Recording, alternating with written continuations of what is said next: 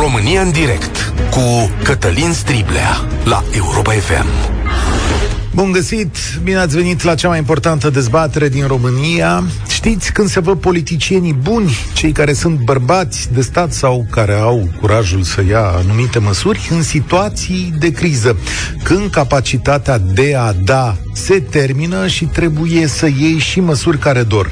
Dar România nu e o țară cu bărbați de stat, s-a mai demonstrat. Este o țară cu politicieni slabi care au înțeles că guvernarea înseamnă doar a împărți și a se mufa la resursele statului.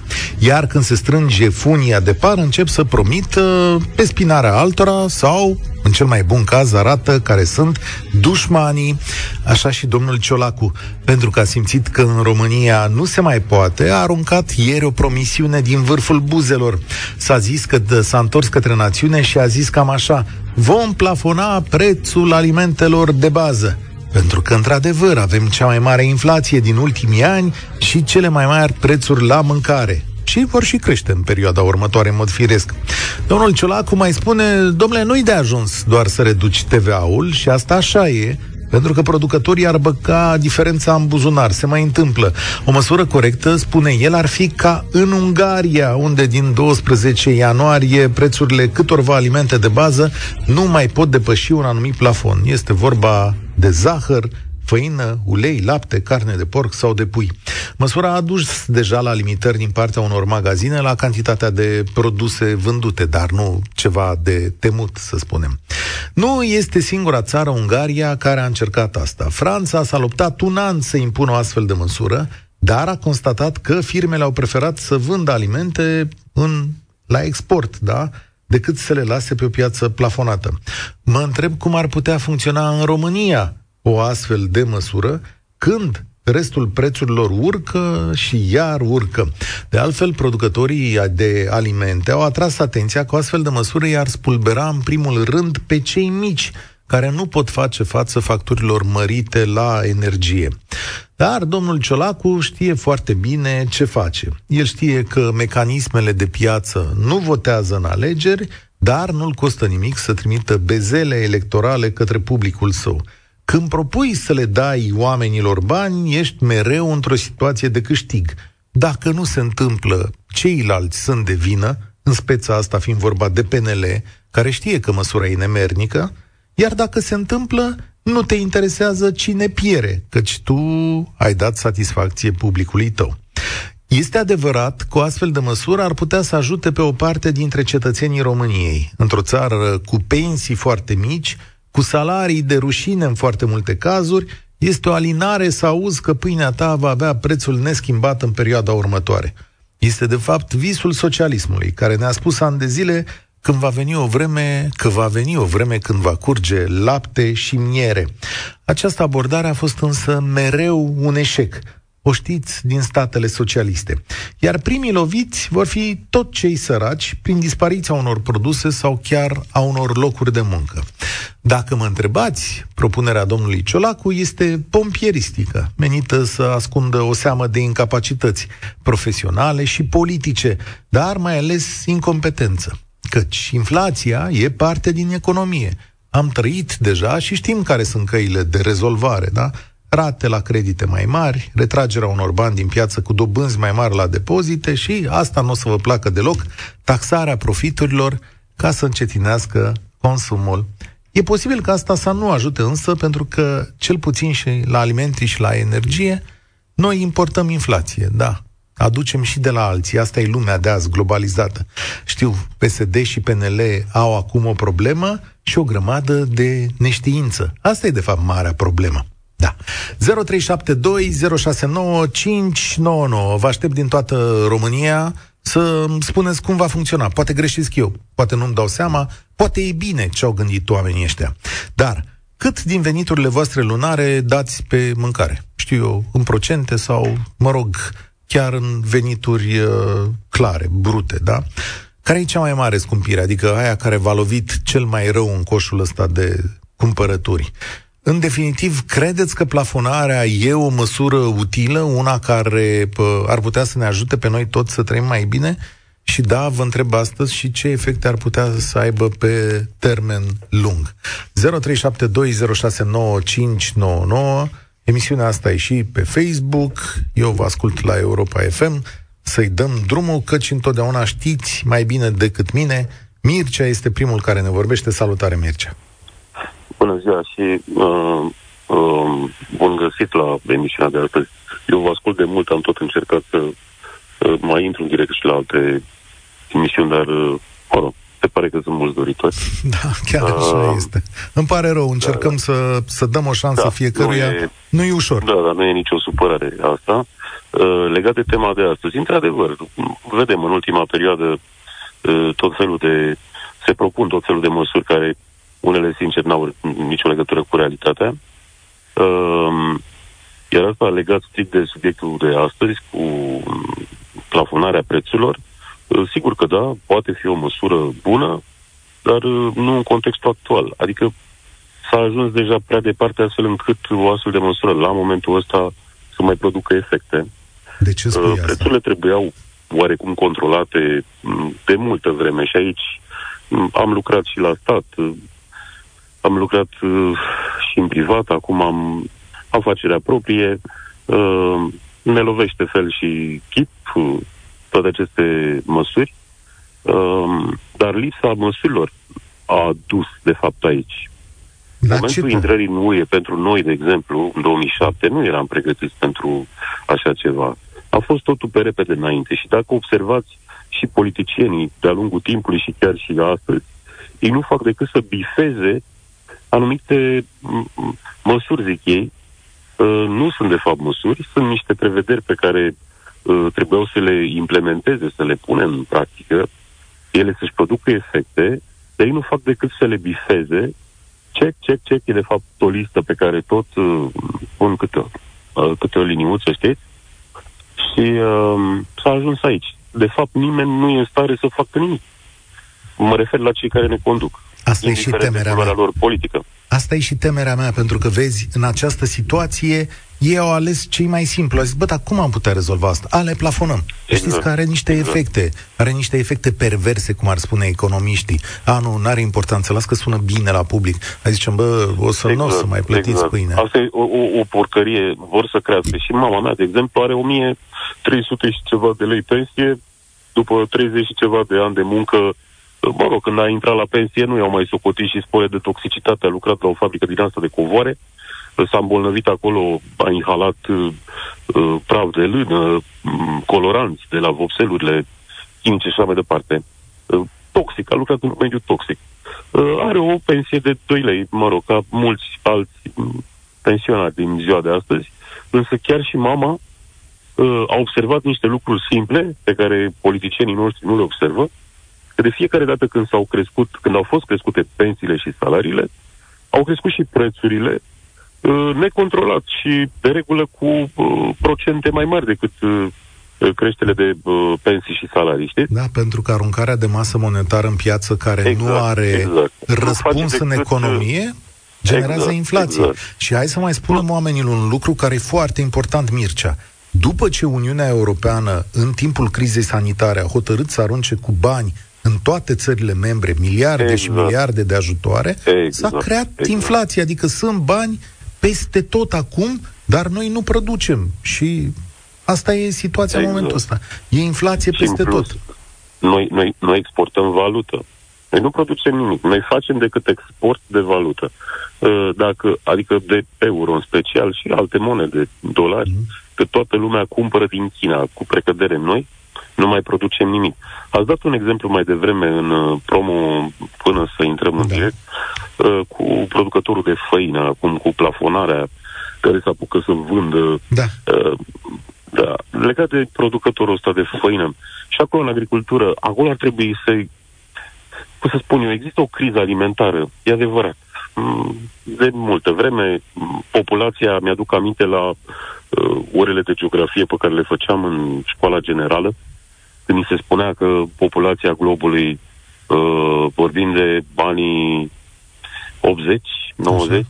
știți, 80 de fapt, uh, când se spunea că populația globului global va crește exponențial, uh, se va aridiza uh, cum să spun eu, teritoriul da. României va căpăta... Imediat o să vezi asta, în 10, 15, 20 da, de da, ani. Da, da, da, către asta ne îndreptăm. Mă, mă bucură clarviziunea pe care aveau profesorii de atunci, pentru că ei, de fapt, citeau ce mai picau de pe diverse... Exact, da.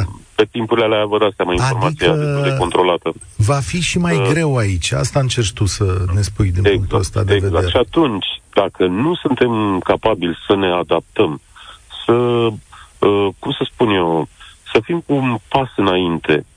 Dar uh, ajung la o altă discuție, că de asta sunt atât de multe informații pe care aș putea să le spun, uh, dar timpul e scurt și trebuie să mai vorbească și alții.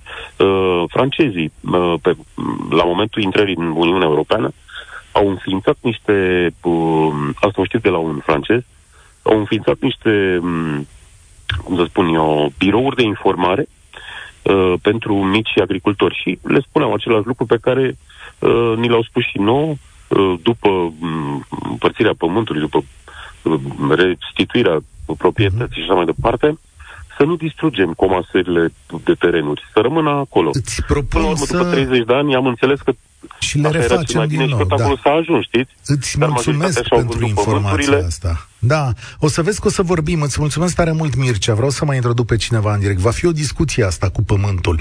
Pentru că sunt oameni care, sub aspectul naționalismului, luptă împotriva acestui tip de comasare care este eficientă agricol, da?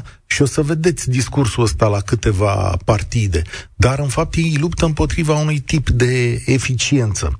Emanuel, salutare, bine ai venit la România în direct. ce cel mai scump sau ce s-a scumpit cel mai tare? După mine, bună ziua, în primul rând, ție și tuturor ascultătorilor Europa FM.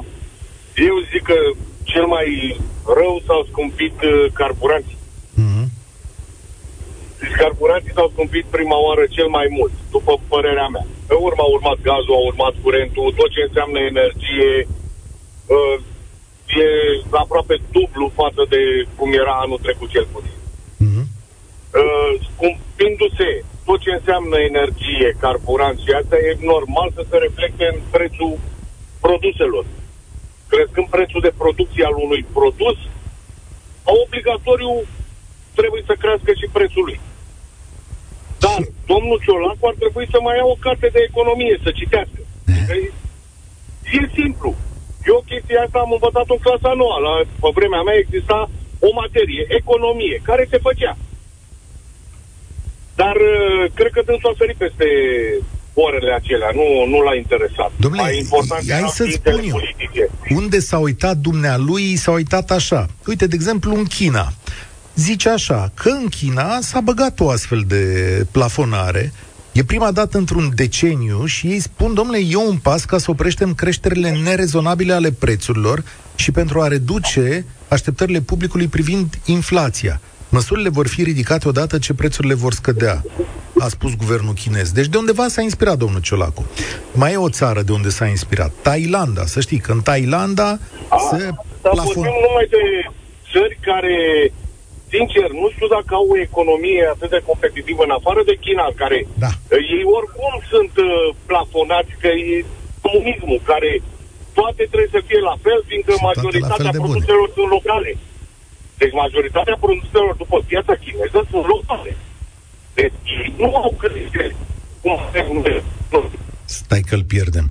Pot să mus telefonul dintr-o parte în alta ca să mai putem discuta sau să vedem ce se întâmplă? Ne mai auzim? Cred, cred că se pierde semnalul, nu? Da, se pierde semnalul. Îmi pare rău, Emanuel. Părea că e, e pe drum. Oameni care muncesc, oameni care știu cum arată România reală. Dar știți ce vă rog? Dacă e cineva care lucrează în industria asta alimentară sau în panificații, știu eu, lapte, carne, tot ce ar putea fi plafonat, Domnule, hai, sunați-ne și spuneți-ne din experiența voastră 0372069599 pentru că din punctul meu de vedere producătorii mici vor fi primii afectați. Liviu, salutare, ești la România în direct. Cum vezi măsura asta?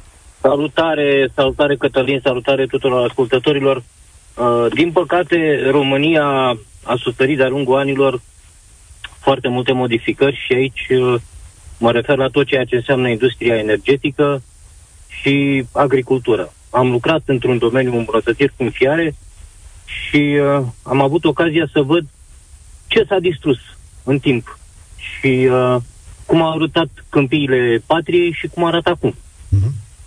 Explică. De asemenea, cred că greșelile cele mai mari pe care le face domnul Ciolacu, uh, fiind și buzoian de-al meu, uh, este faptul că se inspiră din alte, din alte economii care nu, nu prea nu prea se raportează la ceea ce facem Hai că noi. Îți mai dau exemple. Mai ai aici Venezuela, care plafonează prețurile la produsele de bază. Știi ce e în Venezuela, da?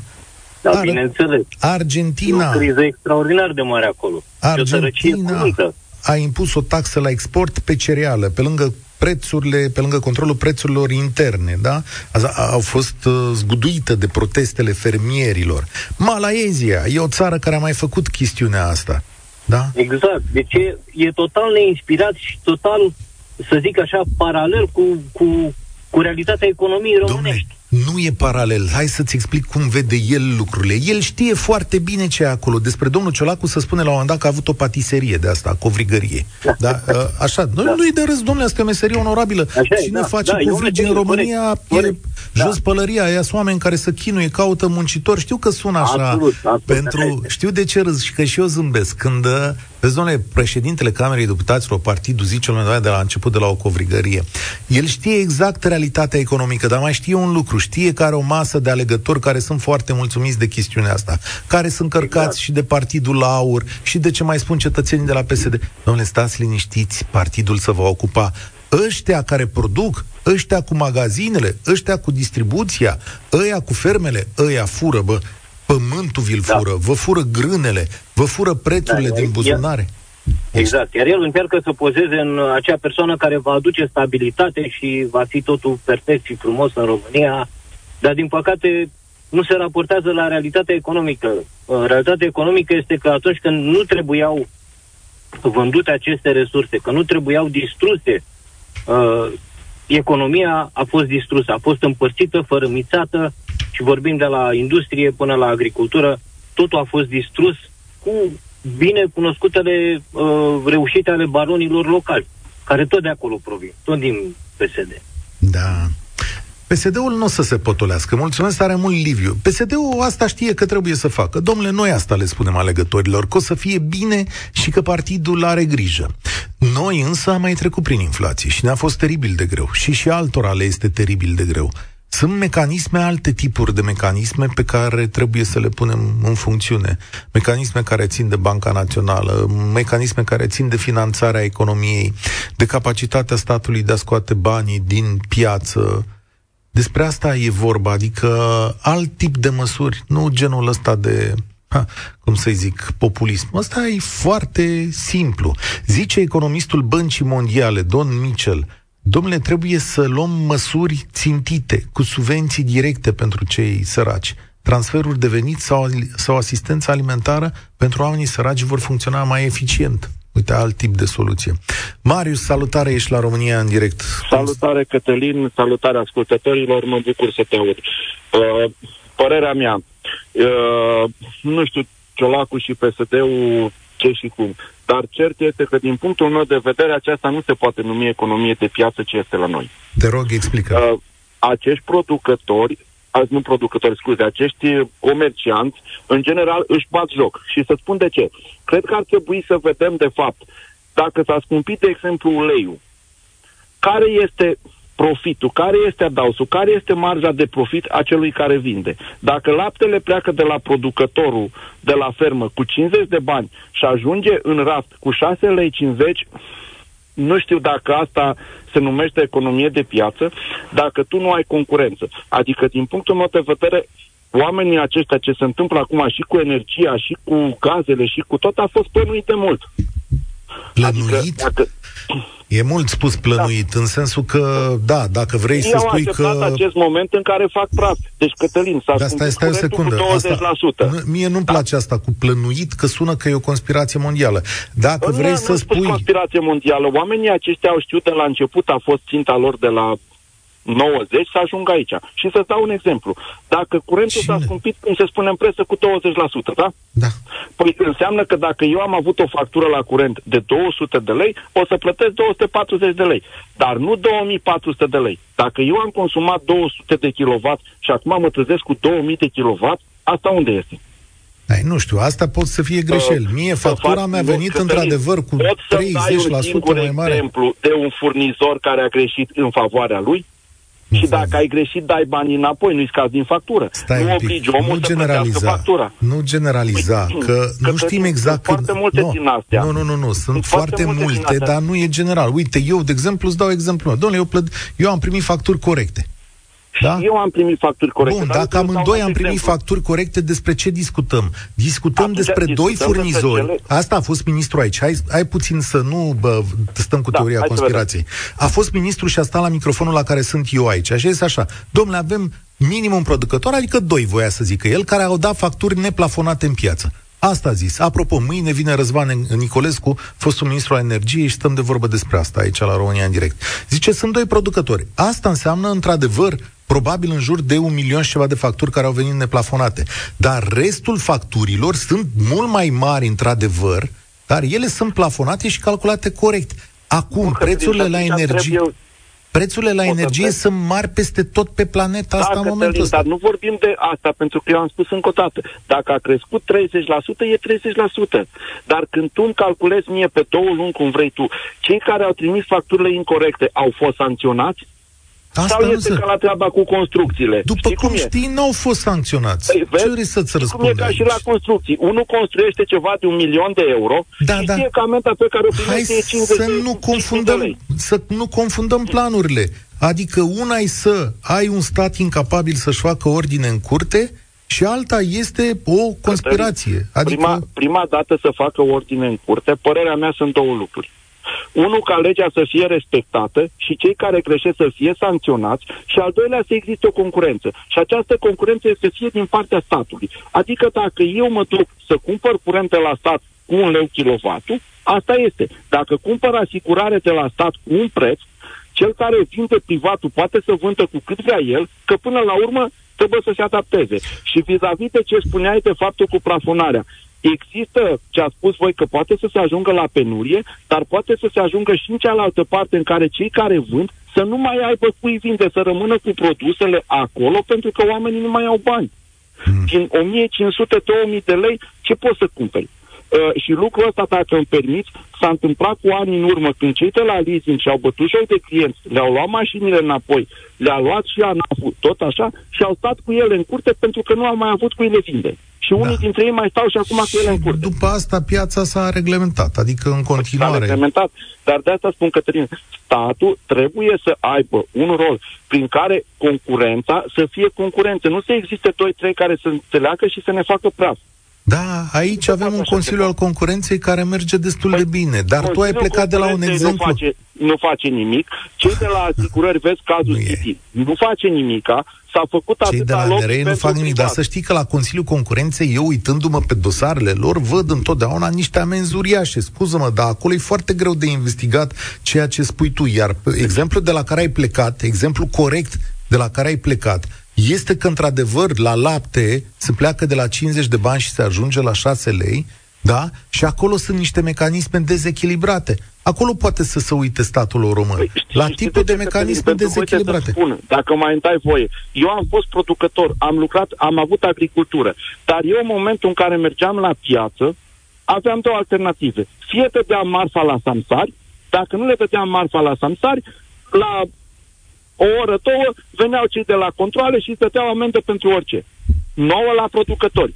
La samsari nu. Eu, de exemplu, dacă aveam certificat de producător și nu aveam prune trecute pe el, ca a uitat omul de la primărie, dar aveam 2 kg de prune la vânzare, primeam dita mai amenda. Te cred.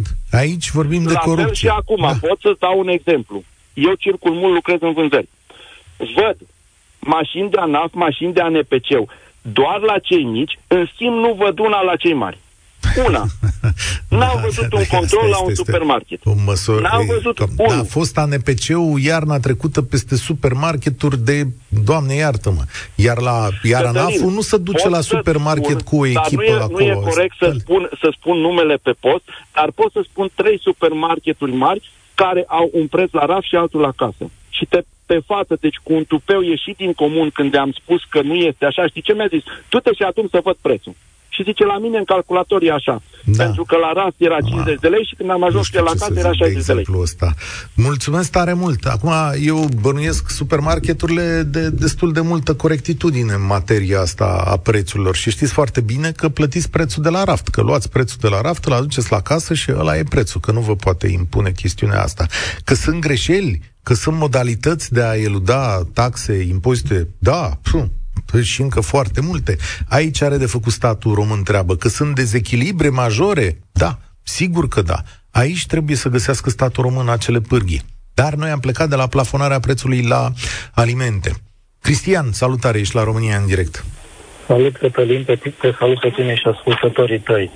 Nu cred că e o măsură bună pe termen lung măsura aceasta de plafonare a prețurilor, pentru că ea nu, nu face parte din uh, economia liberă. Economia, de, de fapt, e globală. Tu nu poți să vii și să reglementezi prețul la ulei, la zahăr, la sare, la făină, pentru că vor începe să, să exporte. Ce face? Dacă plafonează prețul, ce o să, o să dea o lege să interzică să se exporte? O să, oricum va crește inflația. Și se vede în Turcia, spre exemplu, că Erdogan uh, n-a vrut uh, să asculte experții care au spus să crească dobânzile, au fost încăpățânat și cine se uită și urmărește să vadă că lira și-a pierdut jumătate din puterea de cumpărare. Acolo e o nenorocire. Da. Pentru mulți oameni Lucrurile... Turcia e o nenorocire, da. Sunt curând și la noi că în Europa s-ar putea să se întâmple așa ceva, dacă s-ar uh, ține foarte, foarte mult pe pe drumul ăsta de plafonarea prețurilor. Prețurile se vor regla mai devreme sau mai târziu. E adevărat, trebuie să protejați oamenii care au o situație, să zic, financiară mai delicată. Ei, și asta trebuie e. să vii să-i ajuți, dar nu pe toată lumea. Cum mai face Pentru asta? Pentru că un om... Puh, e destul de greu. Vezi? De asta să trebuie. Zic. trebuie văzut exact Politicienii... cum ai putea să-i ajuți cu alimente, spre exemplu, pe oamenii care sunt în situații sociale speciale. Pentru că cine vrea să se care cu mașina, să plătească, să zic așa. Vezi ce... La noi este asta e o idee și un consum foarte mare de, de asta e domnul Ciolacu populist. De asta e domnul Ciolacu populist. Pentru că, de exemplu, domnii parlamentari, hai că o dau și eu un populism, mai vrei? Că pot, că mi-e atât de simplu. Dar de ce trebuie lui domnul parlamentar Ciolacu și la toți băieții care sunt în parlament de la toate partidele și la ea de le dă dură pensii speciale, de ce le trebuie lor, mă, plafonare la prețuri la alimente la toți? Cine încasează din justiție o pensie de... Ia, stai să mă gândesc. 14.000 de lei. Așa, 16.000 pe lună. Îi trebuie și lui plafonare de prețul la alimente? Ce are pensia lui maică mea de 2300? Sau nu, cred că mai că mai are mai mult, eu cred, zic o prostie. Cred, deci nu, eu nu da. cred în plafonări, eu cred într-o piață liberă. Ea trebuie să, să fie liberă, pentru că așa funcționează cel mai bine, sau cel puțin până acum a funcționat foarte bine. Acum e și contextul, să zic așa, cu Rusia, care furnizează foarte mult gaz și petrol în Europa. Cel puțin gaze, din ce știu, cred că undeva la 40% sau pe acolo, da, tot și să spunem că consumă în economie. Rusia a profitat de moment și a scumpit gazele și obligă Europa să se poarte într-un anumit fel. Și da, din cauza Rusiei, să înțeleagă toată lumea, se scumpesc și toate pe la noi și ei știu foarte bine. Și asta creează dezechilibre, nemulțumiri populare. Uh, Cred că zic? ar trebui tratat mai cu atenție și văzut exact în momentul ăla în care nu poate să mai se comporte România cum se comporta cu, nu știu, 10 da. ani, 12 ani. Da. Problema este, exact. problema este, Cristian, că politicienii noștri nu se ridică în pregătire mai sus de genunchiul broaștei, da? Ei, și aproape programatic, să nu avem o soluție mai deșteaptă la o problemă mai complicată. Ne uităm în jur și zicem, ori nu se poate, ori nu. Lasă că le dau pe aia, o să fie bine la toți. Nu cred în bine la toți. Eu nu cred că e posibil în chestiunea asta. Aș, aș vrea să fie așa, dar nu cred că e așa. Cristian, mulțumesc tare mult. Spor la treabă. Ați uh, văzut, domnii de la guvernare, cum, cum se gândește în mod corect? A? Exact ce a spus omul acesta. Prieteni, nu toată lumea are nevoie de tipul ăsta de ajutor. Aveți o clasă întreagă de cetățeni care lucrează la stat, că salariile mai mari, în medie aproape 5.000 de lei salariul la stat, Doamne, și lor le este greu, recunosc, dar nu le este atât de greu precum celor săraci. Asta e diferența dintre societățile care învață din trecut și societățile care, sigur, vor să meargă așa înainte, indiferent de situații. Octav, salutare! Bine ai venit la România în direct. Octav! Ia să vedem, își face curaj? Nu. E, e scump și telefonul. Lucian, salutare, ești la România în direct. Alo? Salutare, te ascultăm. Uh, bună ziua! Uh, nu mă așteptam să intru acum, acum uh, Nici trag eu. pe dreapta pentru că sunt la volan. Nici eu, dar deci asta am, uh, am tras pe dreapta ca să nu am probleme. Mulțumesc. Um, uh, bineînțeles că n-am cum să fiu de acord cu, cu plafonarea, pentru că domnul Ciolacu ar trebui să-și aducă aminte că tot partidul dânsului la un moment dat a plafonat uh, prețul medicamentelor. Ah, uh, în mod special, uh, pensionarii au fost fericiți, dar au fost nefericiți în momentul în care s-au dus prin farmacii și n-au mai găsit medicamentele. Da, explică-le oamenilor și de ce, că vă că stăpânești bine fenomenul, exact asta. Nu cred că este nevoie de prea multe explicații. Pur și simplu, uh, pe piața liberă, uh, producătorii au plecat cu produsele și le-au dus acolo unde prețul era cel pe care îl cerea piața. La fel va fi și cu, și cu alimentele ori uh, vor reduce producția pentru că nu își vor permite să producă la un preț uh, sub uh, sau să vândă la un preț sub prețul producției, ori vor duce produsele în altă parte. Deci asta este un aspect. Un al doilea aspect, dau un, dau un exemplu. Am fost într-un magazin, este, arată ca un supermarket, dar este unic, adică nu este o rețea. Uh-huh și m-a rugat cineva să-i cumpăr un ulei de, uh, de orez. Nu știu cât cumpără uleiul de orez. E bine, prețul era de aproximativ 12 lei, 11,99, știți cum sunt prețurile. Același produs, exact aceeași companie, același, probabil și uh, luat uh, din aceeași sursă, Ehm, la un alt magazin, o rețea din aceasta mare, nu știu dacă e voie să spun uh, Nu are importanță. Mai bine nu spun, nu contează. Așa? Era 24 de lei. E, produs de lux? Deci, Cum ar fi? A, același produs, uleiul de orez, 24 de lei. Și atunci mecanismele pe care statul le-ar avea la dispoziție pentru ca un astfel de produs să nu ajungă la uh, un preț din acesta foarte mare și asta se poate pune la toate produsele, ar fi ca, eu știu, să fie impozitat uh, în mod excesiv, în așa fel încât uh, uh, vânzătorul să nu își permită să pună un preț care să fie peste o, o anumită limită de bun simț. Dar asta, eu știu, ar trebui să fie mecanisme pe care să le aibă statul român. Nu să vină și să spună plafonăm Uh, pentru că până la urmă este mai mult politic decât... Uh, e o șmecherie uh, politică, da. să spunem. Exact, asta. exact. E o șmecherie, dar cu efecte periculoase.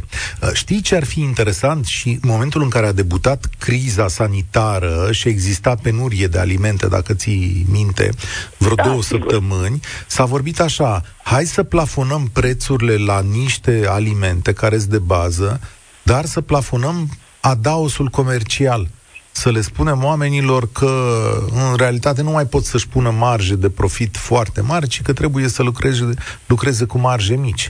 Aia părea o idee mai, cum să zic, pe lângă care mai puteai discuta. Spre deosebire e de asta ceva care... mai aproape de piața de uh, piața normală. Uh-huh. Uh, încă un lucru, dacă, dacă se poate. Uh, probabil că ar trebui văzut ce se întâmplă și pe piața energiei. Aș vrea să vă aduc aminte, dacă dacă nu cumva ați uitat sau nu ați uitat, acum, uh, eu știu, 4, 5, 6 ani, nu mai știu exact, uh, nu eram pregătit pentru emisiunea asta, uh, prețul benzinei și al motorinei a fost la un moment dat tot așa peste 6 lei. Da, a fost și aproape 7, uh, da. Da, da. Nu, nu mai știu exact, dar în orice caz peste 6 lei. Ei bine, uh, prețurile au crescut la momentul respectiv în funcție de energia consumată, apoi uh, piața petrolului a scăzut, uh, motorina, benzina au ajuns undeva pe la 4 lei și ceva, dar interesant, prețurile n-au scăzut pe piață. Încă ceva, la momentul respectiv, era, ajunsese barilul de petrol undeva pe la 160-180 de dolari, dacă vă aduceți aminte. Acum ajungem la un preț de 80 de dolari pe piață al barilului și combustibilul ajunge tot la peste 6 lei. Nu cumva este o problemă pe undeva și cu piața energiei și aici ar trebui să intervină tot statul român și domnul Ciolacu, în loc să se gândească la plafonarea prețurilor? Da, e o bună întrebare. O iau și o adresez mâine lui Răzvan Nicolescu, care a fost ministru al energiei și un om foarte capabil pe care România îl are în această materie și aștept un răspuns de la el. De altfel, îți mulțumesc tare mult, uh, Lucian. De altfel, uh, cum să zic, mâine aștept toate întrebările voastre și toate problemele voastre legate de facturi, de ceea ce vi se întâmplă și mai ales de cele legate de ofertele astea, care sunt de 5-6 ori mai mari, când expiră contractele. A, de azi au început să vină facturi noi și cred că o să avem o discuție interesantă mâine. Alexandru, salutare, ești la România în direct. Discuția noastră a plecat de la propunerea PSD privind plafonarea prețurilor la alimente. Bună ziua, Cătălin, bună ziua ascultătorilor dumneavoastră. Nu știu dacă în, uh, cum să zic, o, capitalismul ăsta sălbatic al României din momentul de față și nu numai de acum, uh, măsurile astea sunt bune sau nu. Dar, haideți să privim nu numai trecutul, cât și prezent. Nimeni nu interesează în momentul de față, este părerea mea umilă, indiferent de partidul politic, ca această țară să meargă într-o direcție bună. Să avem niște specialiști care știu să regleze niște mecanisme economice în care să se gândească și la om ne gândim totdeauna mult prea târziu, în interesul buzunarului.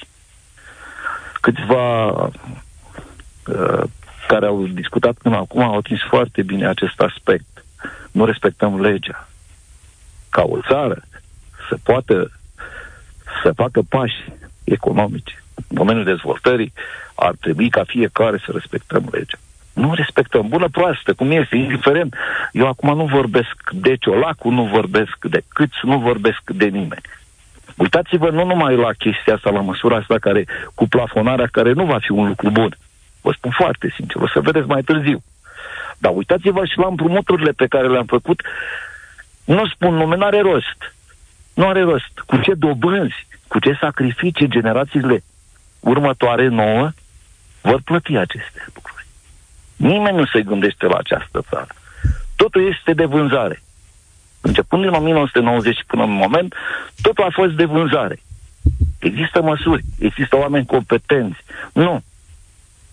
Există bani și interese banii și interesele nu sunt niște lucruri rele. Toată lumea vrea bani și are okay. interese. Și tu, okay. și eu, că și tu ai interese, nu? Normal, adică... este foarte normal. Și eu unde lucrez, uh, să meargă treaba bine, Important să pot, dacă e... pe cineva în subordine, să pot să-l plătesc, să pot să ducă un trai decent. Oare toți gândesc așa? Important e să nu avem un pare. echilibru. Domnul Cătălin, numai puțin. Numai atâta și pe un vreau.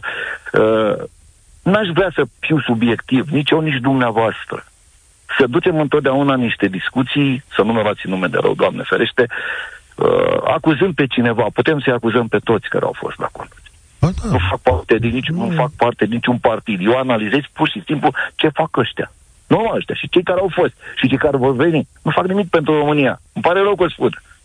Eu mâine mi-aș lua familia și aș pleca în Ungaria și m-aș face cetățean maghiar. Eu nu m-aș face. Pentru că, nu știu, nu știu. Dar nu de asta. Că nu sunt patrioți eu... și nu fac aceea ceva. M-am născut aici, aici voi muri. Mie îmi pare că Aici domnul... vom trăi. Mie îmi pare Dar... așa că domnul Victor Orban e patriot nu, de Mucava. Nu, nu, nu, nu-l simpatizez. Am pus-o în ghilimele, nu vă supărați, nu-l simpatizez, ca să vă știți așa.